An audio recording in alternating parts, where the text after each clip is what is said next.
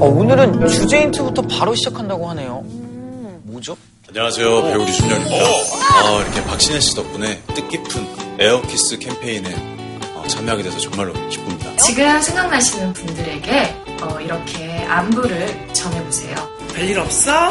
밥 먹었어? 잘 지내고 있죠? 잘 지내리라고 저는 믿습니다. 여러분은 오늘 하루 어떠셨나요? 힘든 일은 없으셨나요? 어, 주변 분들에게 괜찮니라고 여쭤보는 어, 그런 시간들이 한 번씩은 있으면 좋겠네요. 많은 분들이 함께해서 또 세상이 많이 따뜻해지는 그런 결과가 있었으면 좋겠습니다. 제가 air kiss 캠페인 지목을 하고 싶은 분은 air kiss가 뭐지? 에어 기타는 알아요. 기타는 예, 이렇게 기타 없이 치는 걸 에어 기타. 그냥 이거 아니야? 이렇게 이거 이거 이렇게. 아, 이런 거? 아, 손을 이렇게 꽂고. 전 약간 이런 어, 느낌. 기분 되게 좋다, 이거. 나 이런 느낌인 줄 알았는데. 마지막에 누구를 또 지목한다고. 아, 이상해. 아, 다음에 지목하신 분이 혹시 오늘 게스트 아니에요? 안녕하세요. 안녕하세요. 너무 좋아. 나 엄청 좋아해. 불어넣는다는 의미의 에어키스 캠페인에 참여하게 되었어요. 힘들고 지치고 괴로운 그런 시절 여러분들 모두 다 한 번씩 있으실 거예요. 그때마다 저는 자괴감에 들기도 하는데요. 하지만 빨리 일어서려고 노력하기도 해요. 힘들고 어려운 여러분, 당신 괜찮니? 에어키스구나.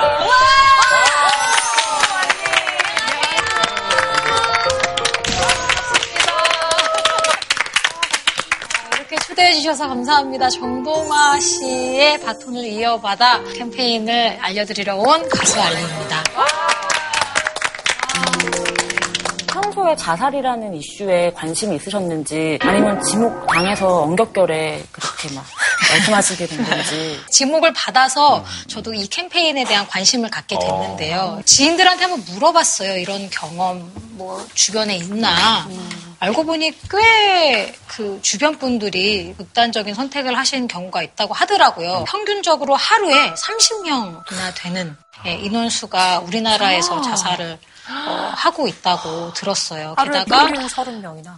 예, 이거는 진짜 국민적으로도, 그러니까 국민 모두가 관심을 갖고 있어야 되는 아주 심각한 일이다라는 생각에서 저도 오늘 수업을 제대로 들어보려고 이 자리에 왔습니다. 뭐 사실 뭐 자살이라는 게 무겁고 힘든 주제이긴 한데 알리 씨께서 말씀해 주신 대로 우리에게 지금 이 순간 꼭 필요한 필요한. 주제가 아닌가 맞아요, 싶어요. 맞아요. 그럼 바로 선생님 모셔가지고 뭐 강의 들어보도록 할까요? 네. 네. 선생님 네,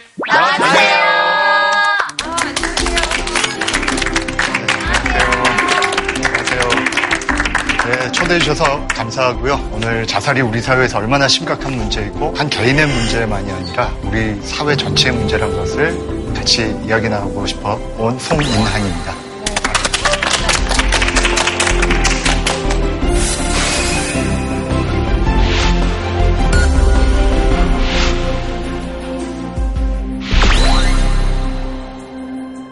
그 많은 분야 중에서 특별히 자살을 어, 선택을 하신 이유가 있네. 어, 어렸을 때부터 죽음에 대해서 관심이 많았었어요. 네, 한번 아홉 살 때였는데요.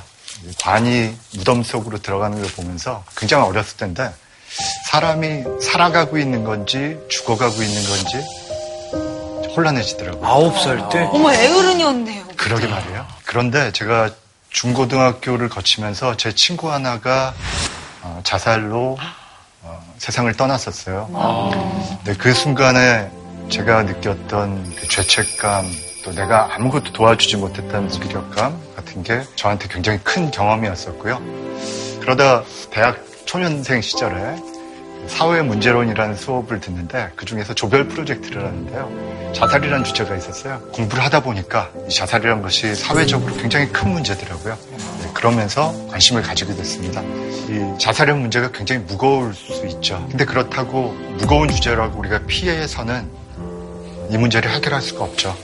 어렵지만 공론화하고 직면하는 것이 어쩌면 이 문제를 해결해 나가기 시작하는 그 순간이 아닐까 생각을 합니다. 그러면 선생님 오늘 자살에 관련돼서 어떤 주제로 얘기를 저희가 나누게 될까요? 네, 오늘 제가 준비한 주제는 자살도 예방이 되나요? 라는 주제로 같이 얘기 나누고 싶습니다. 여러분들은 자살이 예방이 된다고 생각하세요? 아니면 예방할 수 없는 문제라고 생각하세요? 자살이까지 이르게 되는 여러 이유들이 있을 것 같은데 그 중에 어떤 이유는 예방을 할 수 있는 이유일 것 같고 그럼에도 불구하고 해결하기 어려운 그런 이유라면 그것은 예방이 어렵지 않을까라는 생각도 듭니다. 그 예전에 극단적인 선택을 하시는 그런 분들이 힘들어서 보내는 여러 가지 신호들이 저는 있다고 들었거든요. 맞습니다. 그런 거를 좀 잘 알아채고 있다면 충분히 예방이 좀 가능한 문제 아닐까. 네, 그렇죠. 예방을 한다는 말은 미리 막는다는 말이 되겠죠. 근데 자살에서는 예방이 가장 중요합니다. 왜냐? 한번 자살로 세상을 떠나고 나면 돌이킬, 수, 돌이킬 수가 없잖아요. 네, 그렇기 때문에 자살에 대해서는 미리 막는 것이 유일한 방법이 될 텐데요. 이 예방을 위해서는 저는 세 가지가 중요하다고 생각합니다. 첫 번째는 지금 이것이 얼마나 심각한지 현황을 알아야 되고요. 또 두 번째는 이 문제가 생기는 원인이 무엇인가를 또 알아야 될 테고요. 또 이 원인을 우리가 바꿀 수 있는지 없는지를 안다면 이것이 예방할 수 있는 일인지 아닌지를 알 수 있을 것 같아요. 완전 실용적이겠네요. 구체적인. 예, 그러기를 바라고 있습니다.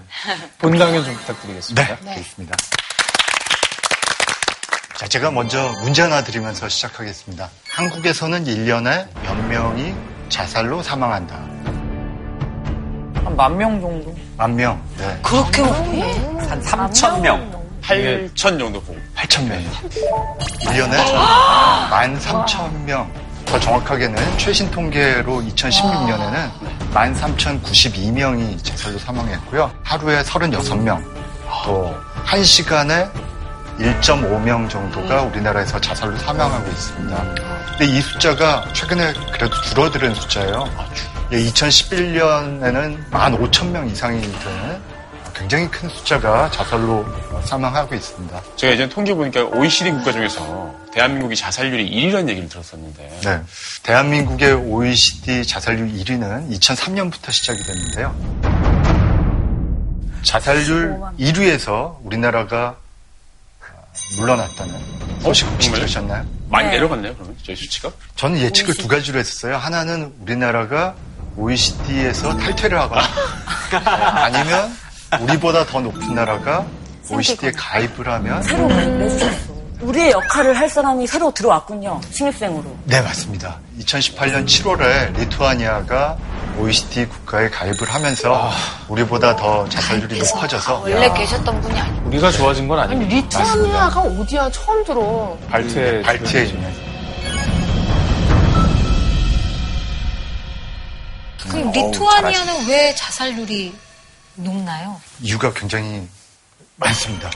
오늘 얘기 드릴 주제 중에 하나인가요? 자살이란 거는 단순한 어떤 문제 하나로 이루어지는 게 아니라 여러 가지 문화들이 네. 이유들이 복합적으로 이루어지는데요. 그 소비에트 연방 시절에는 그 안에서 가장 부유했던 나라 중에 하나였어요. 네. 소비에트 연방이 붕괴하면서 리투아니아가 독립을 하고 이제 급박한 변화가 있었는데요. 이런 변화가 더 좋은 삶으로 앞으로 나아갈 거다라는 긍정적인 희망을 가졌었죠. 그런데 이 희망이 오히려 이루어지지 않으면서 더 생활 환경은 나빠지기 시작했습니다. 그러니까 이 희망이라는 게 굉장히 큰 게요. 더큰 희망을 가졌다 이루어지지 않았을 때 사람들이 가지는 좌절감이 굉장히 크잖아요. 게다가 리투아니아 국민들의 정서에 또 특이한 점이 있습니다. 어, 자기들의 속내를 잘 털어놓지 않는 특징들을 가지고 있습니다. 그러다 보니까 이제 문제가 쌓이고 쌓이고 쌓여서 나중에 심각하게 분출을 한 형식으로 나타나다 보니까 어, 자살이 또 많이 일어나고 있고요. 또 한 가지 말씀드리면 어, 알코올 중에서도 이제 독주가 자살과 관련이 높다고 알려져 있는데요. 예, 북유럽의 나라들이 이제 보드카를 그렇죠. 예, 독주를 마시는 것이 또 관련이 차라리 그냥 소주가 좀 더. 안동 소주. 술 좀 줄여. 아, 진짜. 우리 흔히 아, 누가 주위에서 많이 힘들다고 얘기하면 뭐라고 조언을 하세요? 우리 같이 술 한, 술 한잔 마시자. 그렇죠. 네, 소주 한 잔 할까? 집에 가서 혼자 푹 쉬어. 같은 조언들 혹시 하지 않으세요? 그 두 가지가 자살의 제일 위험한 요소 중에 하나예요. 자, 그런데 그 안을 들여다보면 또 여전히 슬픕니다. 남성 같은 경우에는요, 리투아니아가 우리나라보다 월등히 높아서 우리가 2등인데요. 여성의 경우에는요, 여전히 우리나라가 전 세계에서 압도적인 이름입니다. 선생님, 근데 저거 지금 저 표가 저렇게 보여서 그렇지만 숫자로 따지면 남성 자살률이 훨씬 높은 거잖아요, 여성보다. 맞습니다. 남성 자살이 어, 평균적으로 보면 여성의 두 배 정도가 돼요. 어느 사회를 보건 그렇죠. 네, 남성이 대부분 더 위험한 자살 수단을 사용해서 자살하기 때문에요. 어, 좀 말은 이상하지만 자살 성공률이 훨씬 더 높죠. 자, 그래서 남성이 높은데 우리는 그 여성의 자살률이 전 세계적으로 보면 압도적으로 월등하게 높은 그런 모습을 가지고 있습니다. 왜요? 왜 그럴까요? 왜요? 여성분들이 한번 아, 한국에서 살아가는 어려움에 대해서 한번 얘기해 주실 수 있을 것 같아요. 억압이 훨씬 더 심하니까 네. 좀 우울감이나 스트레스를 더 많이 느끼기 쉬운 사회적 그렇죠. 환경인 것 같아요. 네, 억압되고 그래도 언행 같은 것도 여성적이 더 공격적이거나 좀 그들을 대상화하는 경향이 많은 것 같아요. 그렇죠. 폭력에 노출돼 있고요. 그것을 이렇게 한번 표현할 수 있을 것 같아요. 여성들이 학교에 다니는 동안에는 남녀 평등에 대한 충분한 교육을 받고 익숙해져 있는데 졸업하고 사회에 나가면서부터는 여성 비하적인 남성 중심적인 우리 사회 현실에 부딪히게 되죠. 학교에서 배웠던 의식과 실제 현실의 괴리감이 이런 여성에게 스트레스를 주지 않는가라고 어, 생각하고 있습니다. 그래도 계속 좀 네. 떨어지고 있는 추세라고 말씀을 하신 거는 좀 네. 저희가 좀 희망을 볼 수 있는 그런 것들이 좀 남아있지 않나라는 생각이 또 들거든요. 두 가지 얼굴을 가지고 있는데 상진 씨 굉장히 중요한 말씀하셨는데 우리나라 자살률이 지난 5년간 떨어지고 있습니다. 거의 15% 20%가량 떨어지고 있는데요. 근데 그 이유를 알고 보면 우리가 생각해야 될, 고민해야 될 부분들이 있습니다. 이제 그 떨어진 이유를 보면 이제 가장 큰 이유가 농촌 노인 자살률이 하락됨에 따른 저 거죠. 뭔지 알 것 같아서. 네. 농약이나 이런 극동물을 구하기 어려워졌기 때문에 그런 게 아닐까 싶어요. 맞습니다. 정확한. 저희 큰아버지가 농약 지급하시거든요. 아, 그러시군요. 네. 혹시 2012년에요. 그 맹독성 농약 어, 제초제인데요. 그라목손이 금지가 됐습니다. 그 이전까지는 농약 관리가 잘 안 돼서 농약 자살의 후유증이 엄청나게 심하거든요. 자살을 이게 못하게 하는 거지 자살을 안 하게 하는 건 아니에요. 그렇죠. 예, 그래서 두 가지를 같이 추구해야 되는 것 같아요. 수단도 중요합니다. 당장 자살을 시도하는 사람을 목숨을 살리는 것도 응급한 일이죠. 하지만 그 시간을 번 동안에 근본적인 문제들을 해결해 사람들이 살아갈 수 있도록 그래서 두 가지가 같이 아, 가야 되는 게 이제 자살 예방에서 중요한 문제 같습니다. 질문을 하나 드릴게요. 송파 세모녀 사건과 증평 모녀 사건 혹시 기억나실지 모르겠어요. 예. 네. 기억나시나요? 두 가지 사건에 공통점이 있고요. 또 결정적인 차이점이 있는데 그것이 뭔지 한번 어, 맞춰봐 주시면 좋겠습니다. 서울 송파의 한 지하방에서 지난 6일 충북 증평군의 한 민간임대 아파트에서 저 송파 모녀 사건에서는 박모 씨와 두 딸이 돌아가셨고요. 증평 모녀 사건에서는 엄마와 또 어린 딸이 사망을 한 것이 있었죠. 결국에는 저 두 사건 다 약간 조금 어머니가 혼자서 이 가정을 좀 경제적으로 너무 많이 힘드니까 저런 선택까지 가게 된 약간 공통적인 면도 조금 있는 것 같긴 한, 한것 같습니다. 그리고 두 케이스 모두 다 약간 복지 사각지대에 놓였던 굉장히 힘들었던 사람들의 이야기라는 게 굉장히 많은 또 국민들이 슬퍼했던 사건이기도 해요. 그렇죠. 두 사건의 차이점을 한번 봐보면 어떤 것이 있을까요? 바로 남편이 암으로 사망한 송파 세모녀 사건과 남편이 자살로 사망해서 가족들이 자살을 경험한 사건의 차이가 가장 큰 차이 중에 하나- 하나가 아닐까 싶습니다. 바로 자살 생존자이기 때문입니다. 함께 자살을 시도했다 살아난 사람이라는 뜻인, 뜻인가요? 아, 자살 생존자요? 네. 좋은 질문을 알리시 해주셨는데요. 우리 자살 생존자라는 이야기를 들어보면 왠지 자살 시도를 했다가 살아남은 사람이라는 뜻처럼 들릴 수 있는데요. 주위로부터 자살자가 있을 때 그로 인해서 그 자살에 의해서 영향받은 사람들을 자살 생존자라고 부릅니다. 자살 유가족은 가족 내에 자살을 경험한 그 친밀한 가족 안에서 경험하신 분들이고 자살 생존자는 조금 더 광의의 개념으로 가족, 또 친구, 친척, 지인, 동료, 또 사회적인 관계 안에서 자살에 노출된 분들을 설명하는 단어입니다. 연구에 따르면요, 한 명 자살자가 생기면 평균 약 5에서 6명 정도 가족에게 영향을 미치고요. 또 친척, 또 친구, 동료까지 포함해서 약 20명 정도의 사람에게 영향을 미친다라고 연구에서 이제 알려져 있습니다. 여러분께 질문 하나 드릴게요. 여러분들은 내가 자살 생존자다라고 생각하시는 분이 계신가요? 얼마 전에 돌아가신 정치인이 돌아가셨을 때 살아계실 때 한번 그런 직접 인터뷰를 했던 사람이다 보니까 비보를 들으니까 느낌이 또 너무 다르더라고요. 어떤 느낌이시던가요? 소름이 끼치고 그러니까 제가 마치 되게 잘 아는 분이 돌아가신 것처럼 거기에 많이 몰입된 것 같아요. 감정적으로 그 사람의 심정을 자꾸 이해하려고 노력하는 그런 시도를 제가 저도 모르게 하고 있더라고요. 우리 모두가 정도의 차이가 있을 뿐이지 사실 우리 모두가 자살 생존자입니다. 근데 조금만 더 디테일하게 들어가서요. 그로 인해서 나도 자살을 생각해 본 적 없는 사람들까지도 자살 생존자라고 할 수 있나요? 그냥 그런 사람들은 자살 노출자 아닌가요? 자살 생존자가 반드시 어, 자살에 대한 생각만 높아지는 것이 아니라 어, 애도감이 길게 지속되고 또 트라우마를 아주 오랫동안 어떤 자살 생존자분들은 평생 동안 지속을 할- 하기도 할 만큼요. 어떤 방식으로든 자살자에 의해서 영향을 받는 사람이라고 좀 크게 볼 수 있을 것 같습니다. 네. 그럼 저 자살 생존자분들이 겪게 되는 어떤 공통적인 파급 효과 같은 것들은 어떤 것들이 있나요? 네. 우울이라든지 뭐 불안 증세라든지 여러 가지 증세가 있지만 그 중에서 가장 심각한 게 자살에 대한 생각이 더 높다는 점인데요. 저 그래프를 보시면은 제일 오른쪽은 사별을 경험하지 않았던 분들이고요. 가운데 회색 그래프는 일반 사망, 오렌지색 같은 경우에는 자살 사별 집단입니다. 저기서 보듯이 사별을 한 번도 경험하지 않은 분들에 비해서 자살을 주위에서 경험했던 생존자들은 약 50% 정도 더 많이 자살에 대해 생각을 하고요. 왜 자살이 그러면 자살 생존자들에게 트라우마틱한가? 세 가지 모습들이 있습니다. 첫 번째는 심리적인 충격을 받기 때문입니다. 내가 돕지 못했던 죄책감, 내가 아무것도 할 수가 없었구나 같은 무기력감을 가지게 됩니다.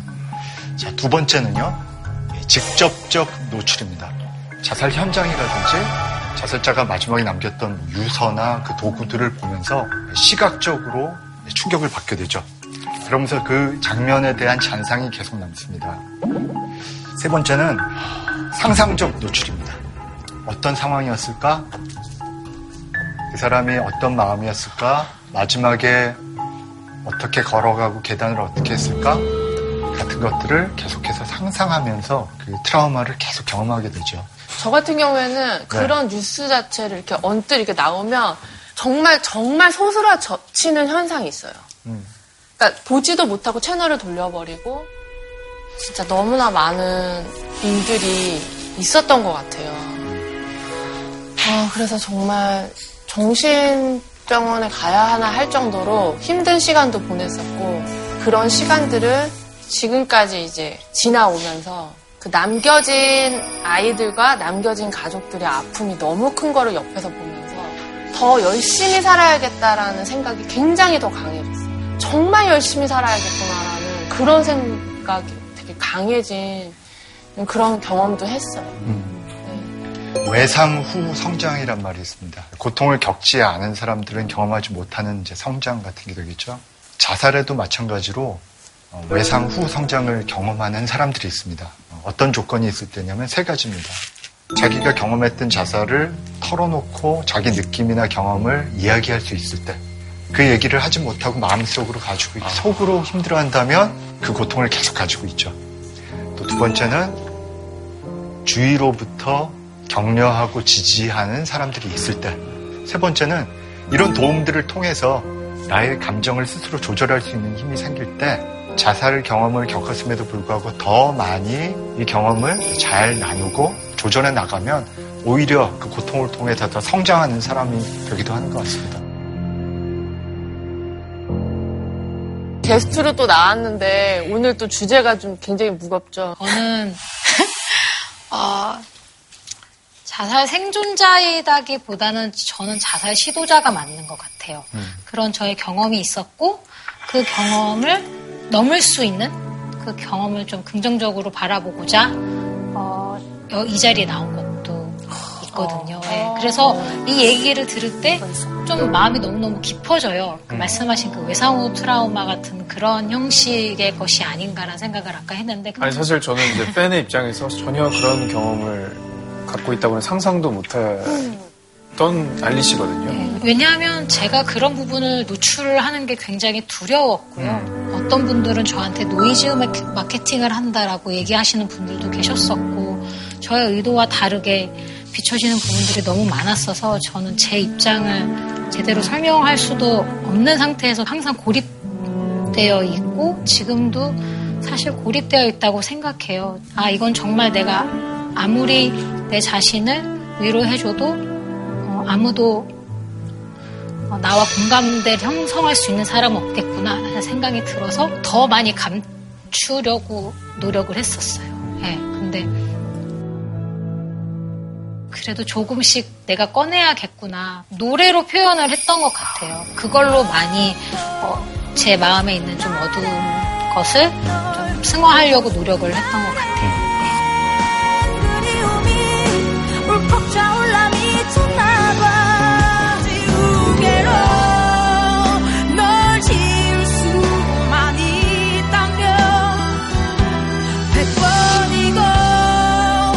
제가 좋아하는 것을 몰입을 했을 때 가장 엔돌핀이 많이 맞아, 맞아. 예, 나쁜 생각, 그- 그 부정적인 것들이 들지 않더라고요. 아니 그래서 그런 아픔이 있어서 그랬는지 다른 가수 노래는 잘 모르겠는데 유독 알리 씨 노래를 들으면은 괜히 눈물이 나고 되게 위로를 받아요. 울림이 달라. 네, 오늘 굉장히 무거운 주제이기 때문에 아마 들으시면서도 여러 느낌들이 있을 것 같아요. 감정적으로 자살을 생각하면 굉장히 힘든 일이에요. 아마 여기 계신 분들 저를 포함해서 주변에 어, 일어난 여러 자살에 직간접적으로 다 노출이 되거든요. 이 얘기가 우리와 동떨어진 얘기가 아니라 우리 모두의 얘기인지도 모르겠습니다. 오늘 이 수업의 취지가 실제로 우리나라가 경험하고 있는 큰 사회 문제를 한번 이해해보고 또 긍정적으로 뭔가를 도, 돕기 위해서 사용하는 오늘 시간이 됐으면 바람입니다. 자살의 이유가 무엇일까?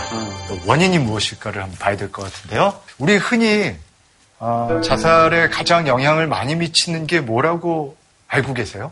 가난. 가난. 예. 우울증. 우울증. 우울감. 네. 희망이 없으면 예. 끝내고 싶죠. 지금 말씀해 주신 모든 게 다 덕이거든요. 자살이 마치 하나의 결과인 것 같이 생각하지만 그 안에 들어있는 사람들의 인생, 왜 그 선택을 했냐 하는 이유들은 수없이 많이 있거든요. 그 이유들을 하나하나씩 살펴보는 게 이 문제를 해결할 수 있는 첫걸음이 될 겁니다. 저 그림은 뭐냐면요. 우리가 우울증이 자살의 원인이야라고 많이들 얘기를 하죠. 그런데 그 우울감은 그냥 나온 것일까? 많은 부분은 사회적인 심리적인 원인들에 의해서 나타나죠. 예, 빈곤이라든지 고독감, 고립감, 또 대인관계에서 때로 사람들을 상실하기도 하고 이혼을 하기도 하고 실현을 당하기도 하는 여러 이유들이 우울증을 만들고 그리고 그 우울증이 자살 생각을 가지게 하는 그래서 매개적인 효과를 가지고 있다고 얘기합니다. 그런데 여기서 좀 더 생각해 봐야 될 거는 저기 빈곤이나 질병, 고독, 대인 관계가 직접 자살 생각으로 가기도 하죠. 우울증 안 통한 거. 그렇죠. 안 통한 거. 바로.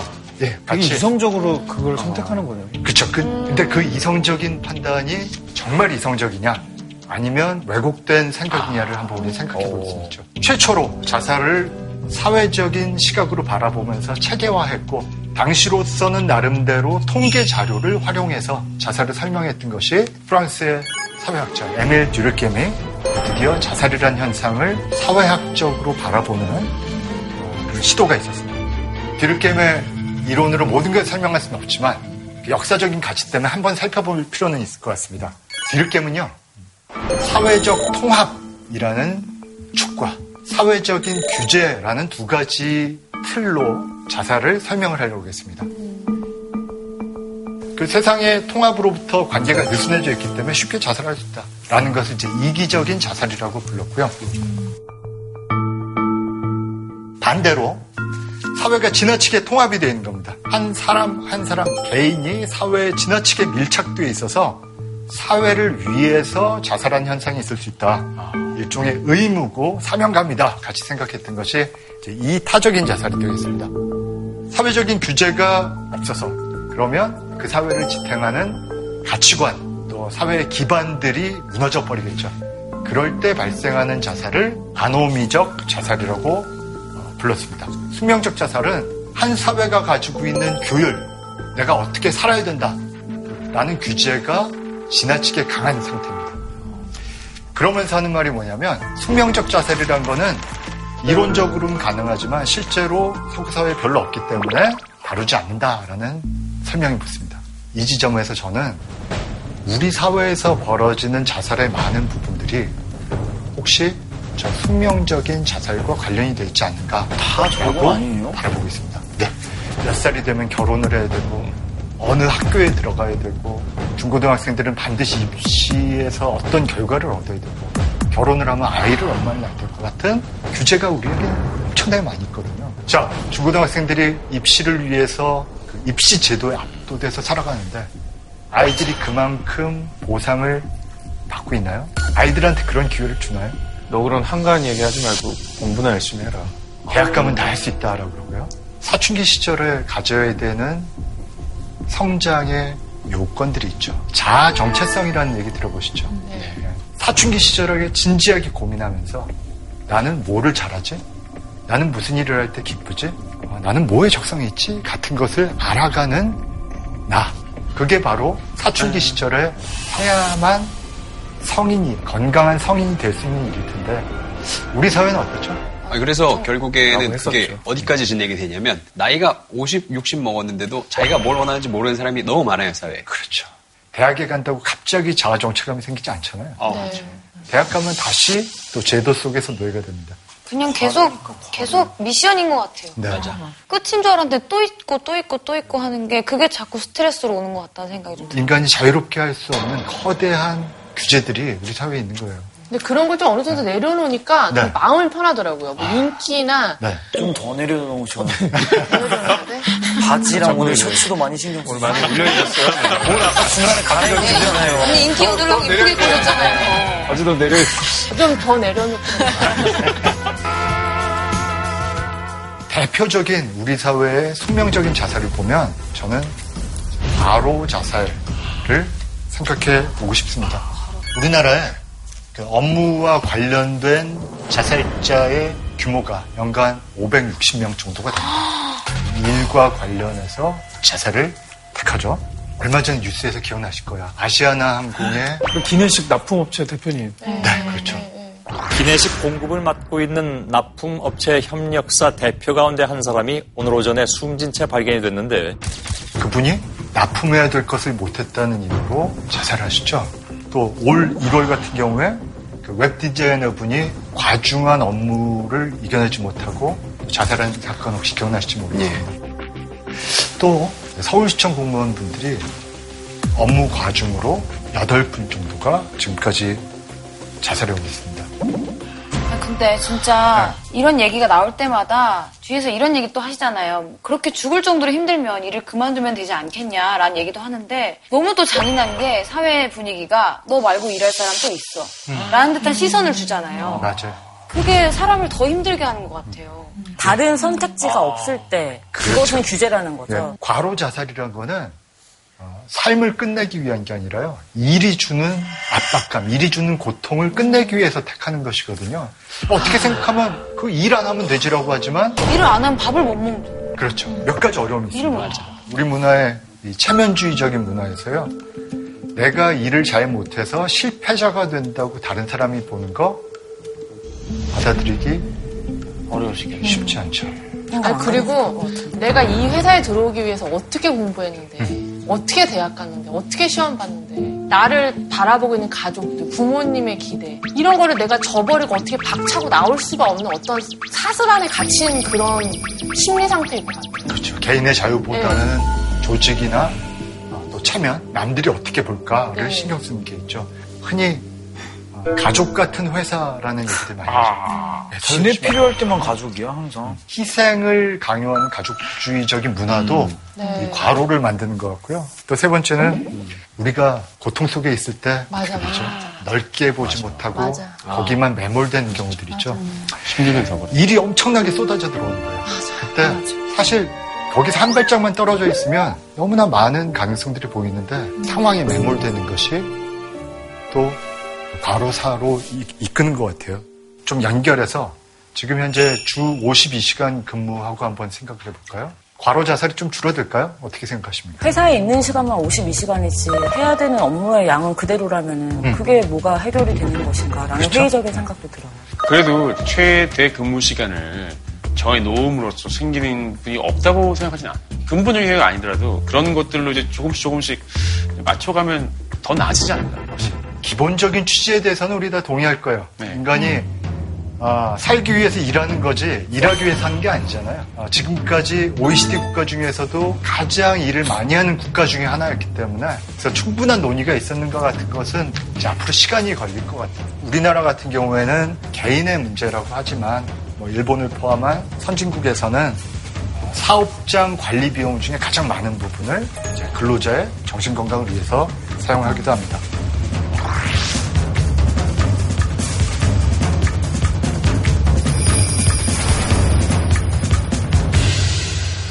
여러 자살의 원인들을 개인적인 차원, 사회적인 차원 살펴봤었죠. 사람들이 이런 원인이 있다 하더라도 모두가 자살을 하는 것은 아니거든요. 그러면 어떤 위험 요인들이 마- 만들어졌을 때 자살하게 됐냐에 대해서 플로리다 대학의 토마스 조이너 자살학의 최고 권위자 중에 하나인데요. 이분은 세 가지 위험 요소로 설명을 하고 있습니다. 첫 번째는 치명적 자해 능력. 치명적 자해 능력이란 것은 위험한 행동에 점점 더 많이 노출되면서 인간으로서 본능적으로 가지고 있는 생존에 대한 욕구, 즉 자기 보존 본능을 넘어설 만큼 자살에 대한 그런 능력을 가지게 됐을 때 위험하다라고 얘기를 하고 있습니다. 자기 보존 능력 뭘까요? 생존 본능? 인가요? 우리 알리 씨는 어떤 그- 그게 정말 놀라웠던 게 주- 진짜 위기가 10년 전에 탁 위기가 찾아왔었어요. 정말 방에서 나오지도 않고 뭐 수면제, 뭐 수면 유도제 같은 것도 먹고 신경 안정 안정제도 먹는 그런 상황이었는데 그때 어머니께서 갑자기 운전면허를 따보라고 하시더라고요. 아니 내가 지금 죽고 싶은 마음이 너무 드는데 왜 갑자기 활동을 하라고 하시지? 근데 운전대를 잡고 실기 시험에 돌입을 하니까 아 이게 교통사고가 나면 내가 죽겠네? 아, 죽기가 싫다라는 생각이 갑자기 드는 거예요. 생존에 대한 본능이 예, 좀 뭔가. 저도 모르는 그런 생, 생존 본능이 일어나면서 아 제대로 살아야겠구나 이거를 굉장히 돌려서 말씀을 해주셨구나 부모님께서 그걸 아, 진짜 깨달았어요. 실기 한 번에 붙으셨어요? 네, 한 번에 붙었어요. 다행히. 오. 예, 예. 정말 살고 싶으셨군요.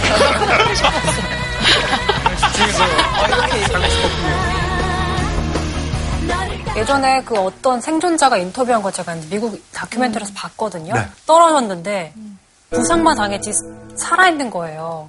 근데 그때 자기 입에서 살려달라는 말이 나왔다면서 그때 자기가 느꼈다는 거, 자기가 살고 싶었다는 걸 그때 깨달았다는 네. 거예요. 죽으려고 시도는 했지만 실제로는 마음속에 살고 싶은 마음이 같이 들어있기 때문에 네, 저런 상황에서 동시에 구조되고 살았으면 하는 마음을 같이 가지고 있게 됩니다. 근데 이런 어떤 자기 보존 본능은 우리 모두 다 갖고 있는 본성들이잖아요. 네.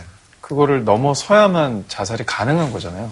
그렇다면 어떤 경우에서 그런 일들이 발생하는 건지 알고 그렇죠. 그것을 넘어서는 한 가지 이유는 폭력성의 노출입니다. 자살 경향성 환자들은 과거에 폭력에 노출된 경험이 현저하게 높은데 특히 어린 시절에 학대를 당한 성인이 자살 경향성이 높습니다. 미국에서 776명의 성인들을 계속해서 추- 추적을 했어요. 어린 시절부터. 17년 동안 추적을 해보니까 어린 시절에 학대받았던 경험이 나중에 사춘기나 성인이 돼서도 자살 생각을 굉장히 많이 높이더라라는 결과가 나왔고요. 특히 자살 경향성 화- 어, 환자들의 특징 중에 하나가요. 육체적인 고통에 대한 내성이 높습니다. 무슨 말이냐면 같은 고통에 대해서 익숙해지고 더 심한 자극을 주고 더 심한 자극, 더 심한 자극을 주면서 나중에는 정말로 자기를 해야 할 만한 고통에 이제 노출이 되게 되는 거죠. 요즘에 혹시 뉴스에서 보셨을지 모르겠어요. 청소년들이 자기 몸에 상처 낸 거 SNS에 막 돌리는 거 혹시 기사를 보셨어요? 네. 저는 못 봤어요. 어, 저 이름을 자해 놀이라고 불러요. 그래서 처음에는 간단한 상처로 시작하지만 여기 익숙해지고 내성이 생기니까 점점 더 심한 상처가 나는 거예요. 이런 것이 점점 더 커지면 웬만한 자해를 하는 거에 익숙해지니까 치명적인 행위를 할 수가 있게 되는 거죠. 근데 문제가 뭐냐면요. 우리나라의 청소년 자살이 증가하는 속도가 엄청나게 빠르다는 거죠. 어, 지난 10년간을 비교했을 때 거의 50에서 60% 정도 청소년 자살이 더 증가하고 있는 것이 우리의 현실이기도 합니다. 아시다시피 SNS상에서 자살과 관련된 표현들이 굉장히 많이 어, 난무하고 있죠. 우리 일상에서도 자살골, 어, 나 이거 못하면 죽을 것 같아. 같은 것들이 아, 실제로는 점점 더 익숙해지죠. 요즘에 뭐 더워. 죽겠어란 말 많이 하죠. 용용 죽겠지. 진짜 부러워 죽겠다. 힘들어 죽겠어, 더워 죽겠어 같이 이런 죽음에 대해서 쉽게 보이는 용어들이 우리에게 노출이 되면서 익숙해질 수 있다. 좋은 대안으로는 뭐가 있을까요? 많이 배고파. 아유. 좀더 굶어. 그러다 보니 그만큼 우리가 내성이 생긴 거예요. 얼마나 있으면 이제 죽겠다고 그래야지 배고픈 오죠. 조금 전에 이제 폭력성의 노출이고요. 두 번째는 자살 방법의 노출입니다. 여러분들 베르테르 효과라고 들어보셨죠? 유명인이 자살을 했을 때 그것을 모방해서 자살하는 케이스가 많이 늘어나는 현상을 두고 얘기하는데요. 마릴리 monroe가 자살했던 그 당시에 300명 이상이 따라서 자살을 하면서 당시 자살률이 12%가 증가했던 일도 있고요. 또 장구경 씨에 대해서는 네. 아마 생생하게 기억을 하실 겁니다. 많은 후신 자살하면서 예. 하루도 안 되는 시간 동안 여섯 명이 같은 방법으로 자살을 시도했습니다. 이게 어떻게 보면 자살이 전염성이 있는 거예요? 어, 왜냐하면 나도 저런 비슷한 상황이 되면 자살이라는 방법을 통해서 이 문제를 해결할 수 있겠구나. 일종의 심리적인 전염. 자살에 노출되고 그 수단에 대해서 알게 되면서 미치는 영향이 굉장히 크다고 할 수 있겠습니다. 반대로 파파게노 효과라고 있습니다. 아, 모차르트 어, 오페라 마술피리 혹시 네, 맞아요. 보셨어요? 마적의 네. 마적의 파파게노 혹시 기억나세요? 네. 사랑에 빠져가지고 네. 자살 안 하기로 결심하잖아요. 그렇죠. 요정이 구해줘서 자살 안 하기로 한 다음에 다시 자기 연인 파파게나하고 사랑을 다시 이루고 하죠. 이러한 자살의 위기에 빠졌을 때 누군가 도와줘서 그 위기를 극복하는 그 단어를 따다가 파파게노 효과라고 부르는데요. 여러분들 커트 코베인 너바나 너바나의 커트 코베인 자살 혹시 기억하실지 모르겠습니다.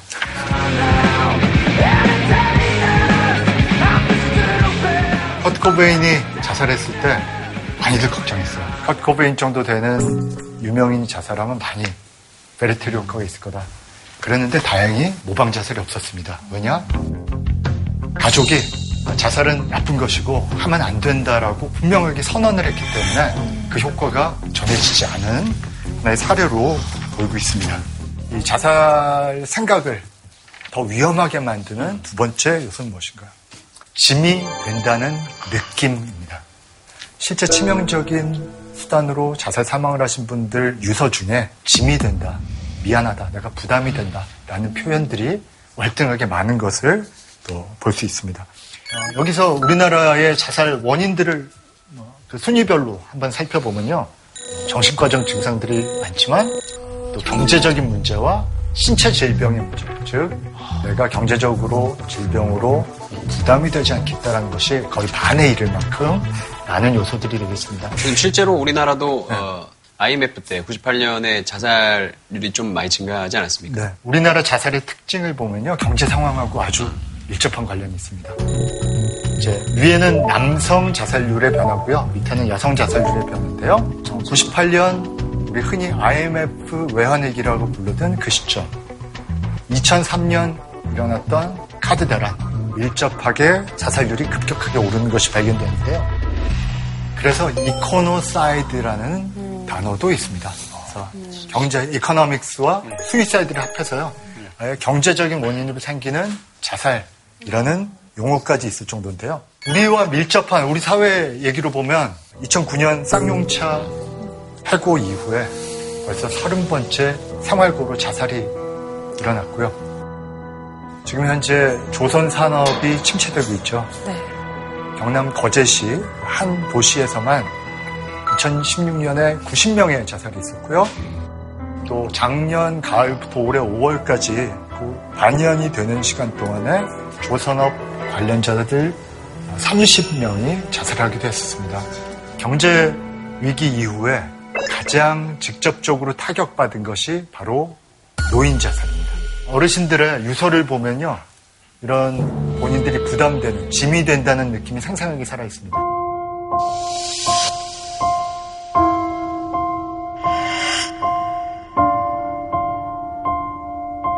우리나라의 효도라는 문화, 효도라는 이데올로기가 가정이 스스로를 보살피는 사적인 복지제도, 사적인 사회 안전망으로 작동을 했잖아요. 이를테면 부모님은 자기가 가진 전체를 다 자녀를 위해서 희생하고, 예. 소 애기들 팔아서 털어서 대학 보내고. 그렇죠. 소 팔아서 보내고. 외환위기 때 어떤 일이 닥쳤습니까? 자, 완전 고용이 어려워졌고요. 또 기억나시겠지만 노동시장의 유연화라고 부르면서 비정규직, 예, 비정규직의 비율이 늘어났죠. 그 타격이 그 경제활동 인구에게만 미친 것이 아니라 이분들이 부양해야 될, 즉 모든 것을 다 투자해서 본인들은 아무것도 가지고 계시지 않은 노인층에 영향을 직접적으로 미친 것 같아요. 앞으로가 과연 지금보다 더 나아질까 라는 데 대한 희망이 없는 것이 우리가 겪고 있는 가장 큰 어려움인지도 모르겠습니다.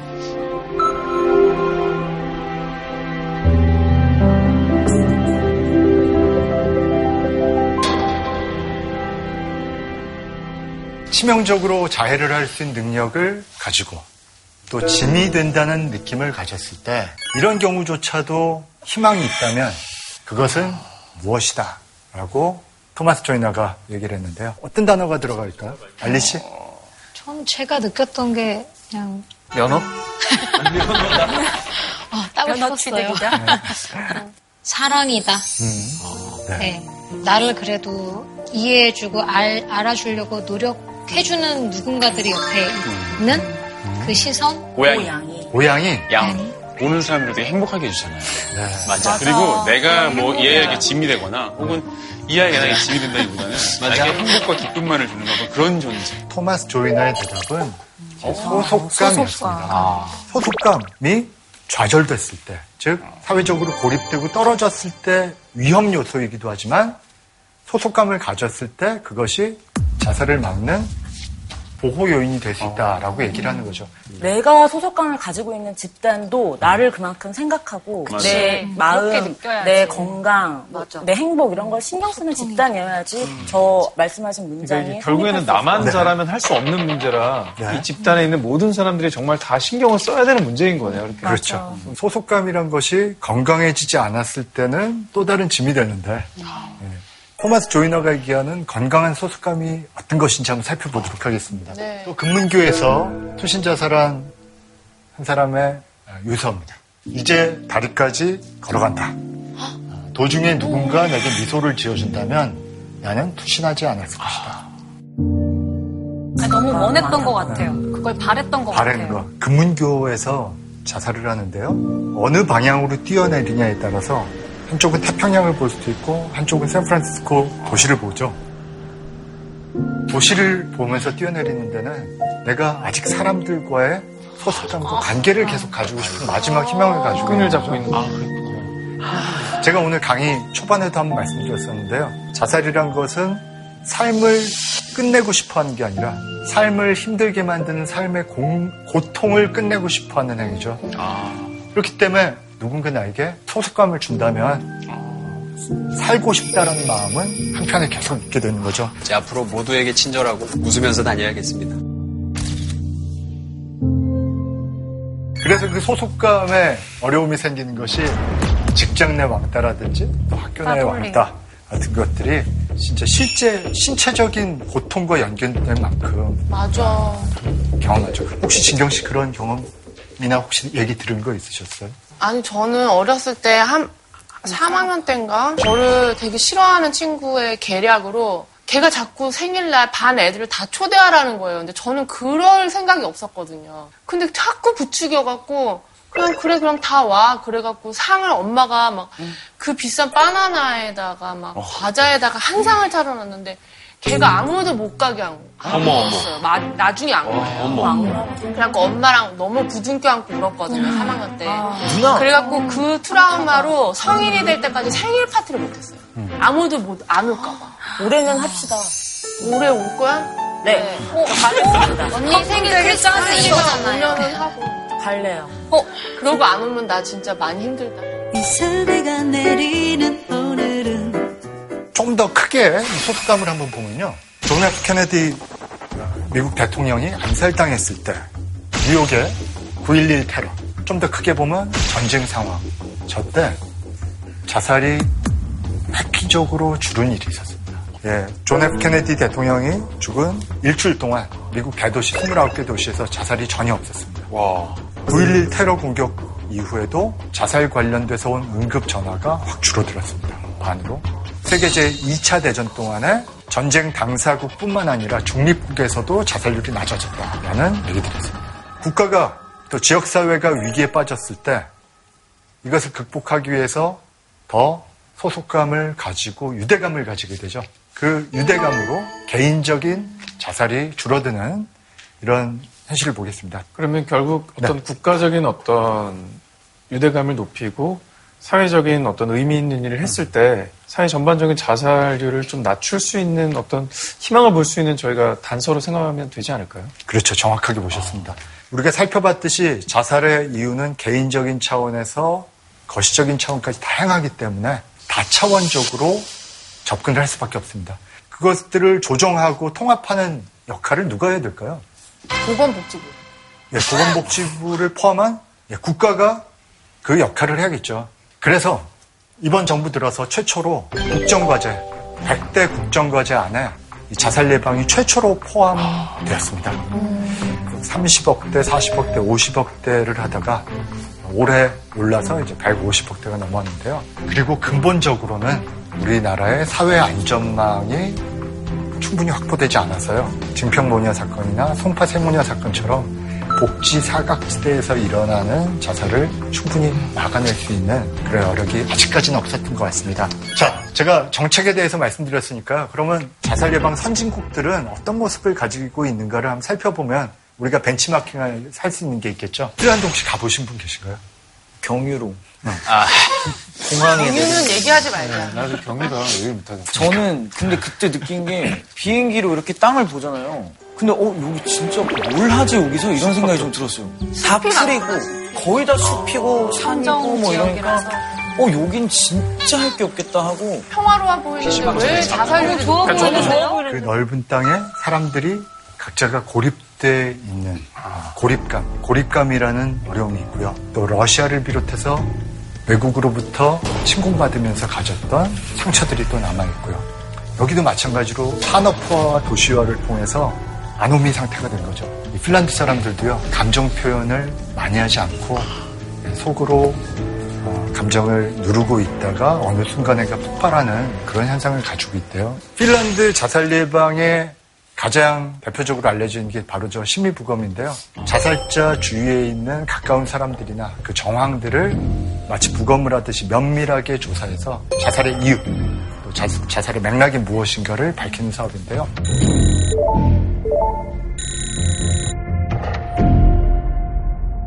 근데 이 심리 부검만으로 핀란드의 자살이 반으로 줄어들지 않았습니다. 세계 최초로 국가가 자살 예방을 하는 프로젝트를 처음 시작했고요. 또 학생들이나 또 위험군을 대상으로 해서 우울증과 또 자살을 미리 체크할 수 있는 스크리닝을 할 수 있는 어, 제도도 만들었습니다. 또 핀란드 안에 여러 오지에 떨어져 있는 사람들이 의료 서비스에 쉽게 접근할 수가 없기 때문에 원격 진료, 원격 상담을 하는 시스템을 만들 정도로 이 심리 부검과 더불어서 다양한 국가적인 접근을 한 것이 핀란드의 자살률을 반 이하로 낮춘 그 노력이 되겠습니다. 일본 같은 경우에는 또 공동체를 복원하는 데 대한 메시지를 많이 사용했어요. 한 개인의 생명은 모두의 생명이다. 라는 표어로 캠페인을 진행하기도 했고요.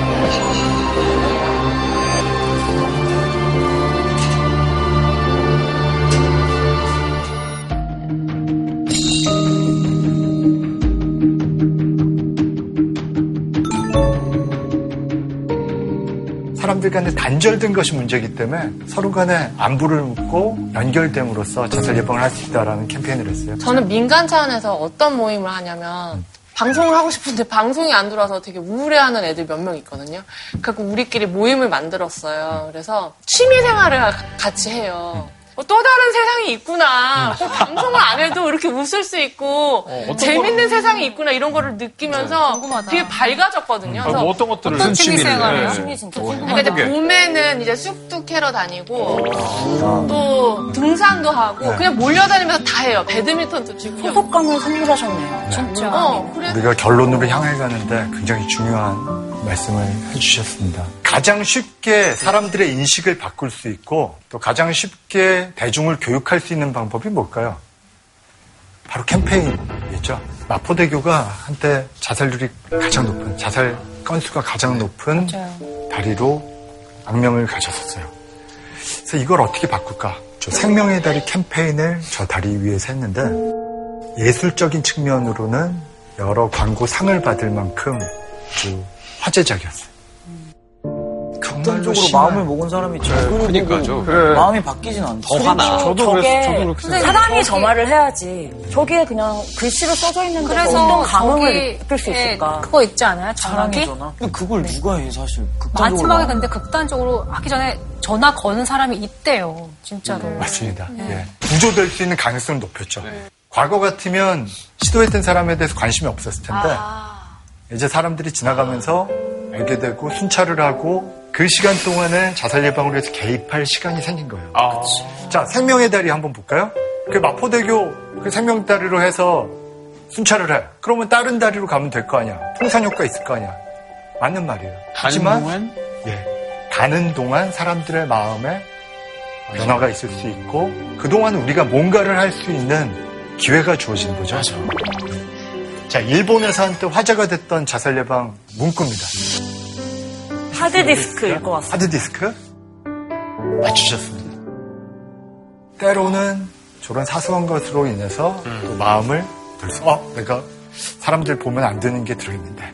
요 문구가. 뭔가 조금 더더 저거는. 들어와요. 저거 있었나요? 아니 근데 진짜 좀 멈칫하게 하는데요. 좀 뭐한 게 지우고 다시 돌아오면 어떡해요? 근데 안 그럴 것 같아. 지우고 난 다음에 아니, 지운 김에 지우면서 그걸 또 즐겨. 조금 와, 며칠 더 아, 지울 수 없다는 걸. 아, 아,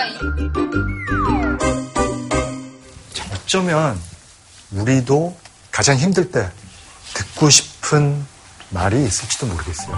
내가 힘들 때 듣고 싶은 말, 내가 가장 힘들었을 때 이 얘기를 들었더니 큰 도움이 됐다.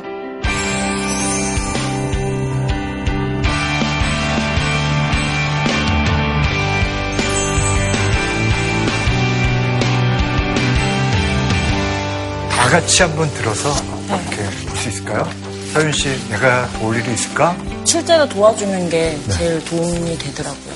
지숙 씨 괜찮아 잘하고 있어. 용주 씨 free hug. 네, 일단은 뭐 이렇게 말로 터는 것보다 일단 이렇게 스킨십이 한번 들어가면 마음이 열려요. 맞아. 우리 알리 씨는 어떤 말씀을 사람들한테 한번 나눠주고 싶습니까? 저, 저는 그냥 아주 단순해요. 그냥 뭐 해? 아니면 밥 먹자. 음. 무성의한 말일 수도 있는데 그 말이 그때 당시에는 왜 그렇게 뭔가 내가 꺼내고 싶게 만드는 이야기 아니면 뭐 밥 먹자는 먹다 보면 뭐 자연스럽게 이야기가 나올 거 아니에요. 그러한 기대감이 드는 아주 단순하고도 직접적인 얘기가 진짜 힘들어 힘든데 친구가 뭐에 이렇게 문자 오면은 너무 무너지잖아. 네. 네. 뚝 터지듯이. 그런 관심이죠. 너무 좋은 말씀을 이렇게 해주셨는데요. 우리 일상에서 하는 아, 실수들 이참 많이 있습니다. 섣부르게 충고를 하죠. 힘내. 야, 다 그래. 너만 그런 거 아니야. 나도 그래. 재미워. 아, 진정성 없어. 또 우리가 많이 하는 실수는 비난하거나 비판적인 태도. 야, 자살은 나쁜 거야. 자살은 죄야. 너 지옥 간다 뭐 이런. 너 지옥 간다 자살하면. 세 번째는 내가 더 우월한 위치에 있어서 내가 더 많은 걸 알고 너를 도와줄 수 있는 위치야. 라고 상대방을 폄하하면서 훈시나 설교를 할 때가 있죠. 사자성어로. 선생님 사자성어를 해요? 누가? 정말 가끔씩. 있죠. 나 네, 죽을 것 같다? 그러는데 네. 사자성어를 해요? 인생사 세우지 마야 막 이런 거. 죽고자 하면 살 것이다. 야, 죽을 야, 일촉 즉발이야, 임마! 그러면 이순신 장군님은 하지 말았어야 할 어, 몇몇 이순신 장군 병사들에게는 와, 장경이다. 이순신 장군 앞에는 자살 시도자가 있지는 않았을 겁니다. 또 마지막으로 흥미를 위한 참 저게 진짜 나쁜 거야. 그렇죠. 왜 다섯 번? 어 그거 너무 싫어. 그 상대방 고려하지 않고 너 그 자기 호기심만 힘들어? 거. 무슨 일인데 왜 말해봐. 하는 것들이 사소하지만 그 SOS를 쳤을 때 우리가 하지 말아야 될 음. 얘기들이 되겠는데요. 자, 여러분들이 주위에 있는 사람들한테 할 수 있는 것은 무엇일까? 적극적인 경청이라고 한번 정리해 봤습니다. 거기에 적절한 마음을 주고 내가 도울 수 있는 걸 찾아야죠. 제 주변에 이제 우울증이 있는 사람들, 친한 사람들이 있으면, 아, 형이 힘을 내야지 하면서 항상 그랬는데, 어느 순간 이게 저한테 한번 빡 온 적이 있는데, 제가 힘든 걸 겪으면서, 주변에서 그렇게 이야기를 해주는 게 하나도 도움이 안 된다는 걸 느끼고, 어, 이걸 이겨낼 수 있는 방법이 뭘까를 계속 찾았는데, 없더라고요. 그래서 사실 굉장히 너무 어려운 주제라서 저는. 실제로 인간이 하는 의사소통은 말로 하는 건 일부분이고요. 그보다 훨씬 많은 것들이 표정이나 태도, 또 내가 얼마나 긴장하고 있는가, 나의 안색은 어떤가, 여러 가지 메시지들이 전해지죠. 음, 만나서 얘기해야지. 네, 한 예로 자기가 소중하게 생각하던 걸 나눠주거나, 또 우울하다는 얘기, 또 본인이 최근에 급격하게 변한 잠을 너무 많이 자거나, 잠을 자지 않거나, 혹은 폭식을 하거나, 밥맛을 잃어버리거나, 급격한 행동 변화가 있을 때, 우리가 그걸 한번 잘 관찰을 해볼 필요가 있죠. 만약에 상대방이 자살에 대한 위험한 생각을 가지고 있다라고 말이나 행동이나 상황을 통해 생각하게 되면 자살에 대해서 생각하고 있는지 직접 묻는 게 가장 효과적이라고 알려져 있습니다. 아. 너 혹시 죽고 싶다는 생각 해봤어? 자살에 대해 생각해봤어? 라고 직접 얘기하면서 상대방의 상태를 이해해야죠. 또 필요할 때는 전문적인 도움을 받을 수 있도록 연결해주는 역할은 우리 국민들 모두가 해야 될 역할이라고 생각해요. 제가 한 가지 보여드리고 싶은 동영상이 있는데요.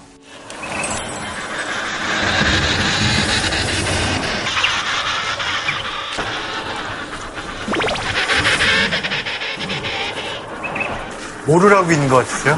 추워서 서로 붙어 있는 것 같은데요. 근데 밖에 있는 펭귄이 더 추우니까 자리를 교대하는 것 같아요. 네. 원래 계속 것 계속. 돌잖아요. 이렇게. 공평하다. 안에 있는 펭귄이 밖으로 나오고 밖에 있는 펭귄이 안으로 들어가죠. 어쩌면 우리 인간들이 잊고 있는 우리의 본능도 그런 건지도 모르겠어요. 서로 소속돼 있고 연결돼 있고 관심을 갖고 공감하는 게 우리 인간의 본능인데 언제부턴가 우리는 그것을 잃고 있기에 자살의 위험한 요소인 소속감을 사람들에게 잃어버리게 만들고 단절된 느낌을 주는 것은 아닌가 생각을 합니다. 이 문제를 직면해야지 우리 사회의 자살 문제를 해결할 수 있는 첫걸음이 된다고 생각합니다. 오늘 강의는 여기서 마치도록 하겠습니다. 네, 알리 씨가 또 귀한 걸음 해주셨고 본인의 또 소중한 경험까지 나눠주셔서 너무 감사드려요. 오늘 네. 수업 어떠셨는지 궁금한데요. 네, 알리 씨가 또 귀한 걸음 해주셨고 본인의 또 소중한 경험까지 나눠주셔서 너무 감사드려요. 오늘 네. 수업 어떠셨는지 궁금한데요. 저는 제 경험에 대해서 말하기가 굉장히 어, 어려웠어요. 이제는 좀 건강하게 어, 생각을 바꾸어서 좀 긍정적으로 그 소속감에 대한 것을 느끼면서 살라라는 기운이 아닌가라는 생각이 들어요. 그래서 오늘 불러주셔서 너무 감사하고요. 희망의 끈을 놓치지 않으려는 그게 제일 중요하다는 생각도 해요. 해피를 싸서 위를 무사히 통과. 어, 잠깐 튀살아서 가는 거 알지? 이 음악의 뿌리가 클래식. 여기서 언제에서, 여기서 어디에서 네. 클래식이 나왔어? 한번 들어볼까요?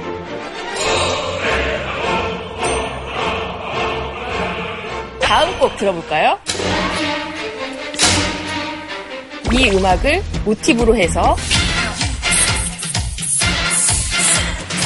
중화거리였어요, 지금? 네 대박 훨씬 가깝게 느껴지죠. 클래식 음악이 그렇게 먼 곳에 있는 것은 아니다. 네네. 클래식이 이렇게 재밌다니. 분위기가 정말 확 바뀌었는데요. 네. 의상도 공연처럼 이렇게 음악도 같이 들어보겠습니다.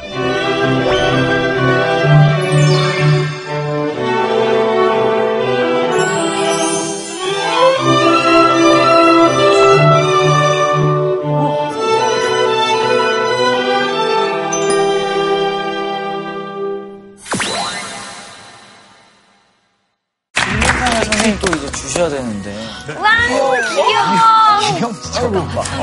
오늘 네, 소속감, 연결을 상징하면서 보고 싶은 친구와 식사할 수 있는 식사권. 이걸 받으신 분은 본인이 연락을 오랫동안 안 했었는데 다시 연결해서 한번 만나고 싶은 사람하고 연결을 하는데요. 얄리 씨한테 아니, 이 식사 비용은 JTBC에서 주는 건가요? 아 그럼요. 네, 아까 펭귄 서들림 보셨잖아요. 아, 네. 서로 체온으로 밥을 나눠주는 펭귄을 준비했는데요. 우리 진경 씨한테 드리고 싶습니다. 세 분의 친구분이랑 같이 했던 거예요. 네. 네, 아, 아, 선생님께서 마무리. 좋은 또 해주셨는데 특별히 또 알리 씨가 저희에게 노래 선물을 해주셨어요. 정말? 이거 진짜.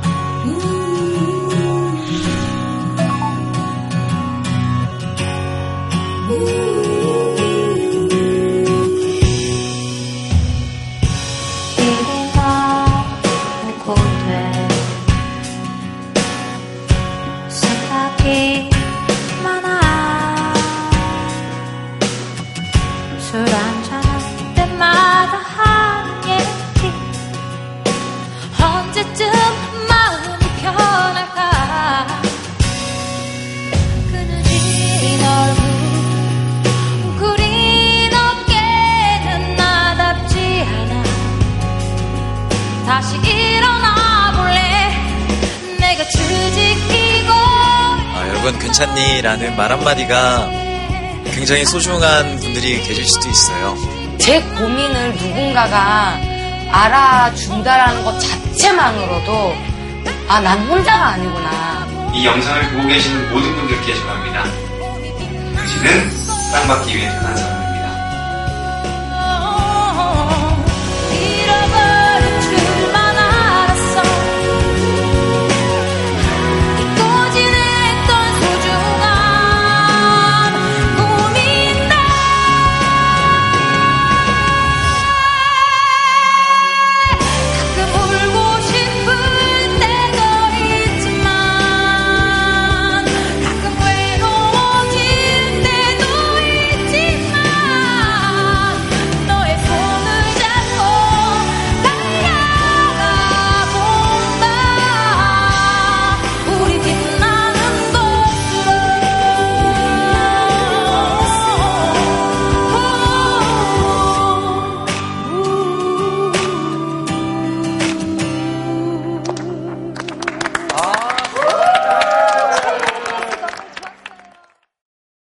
TBC.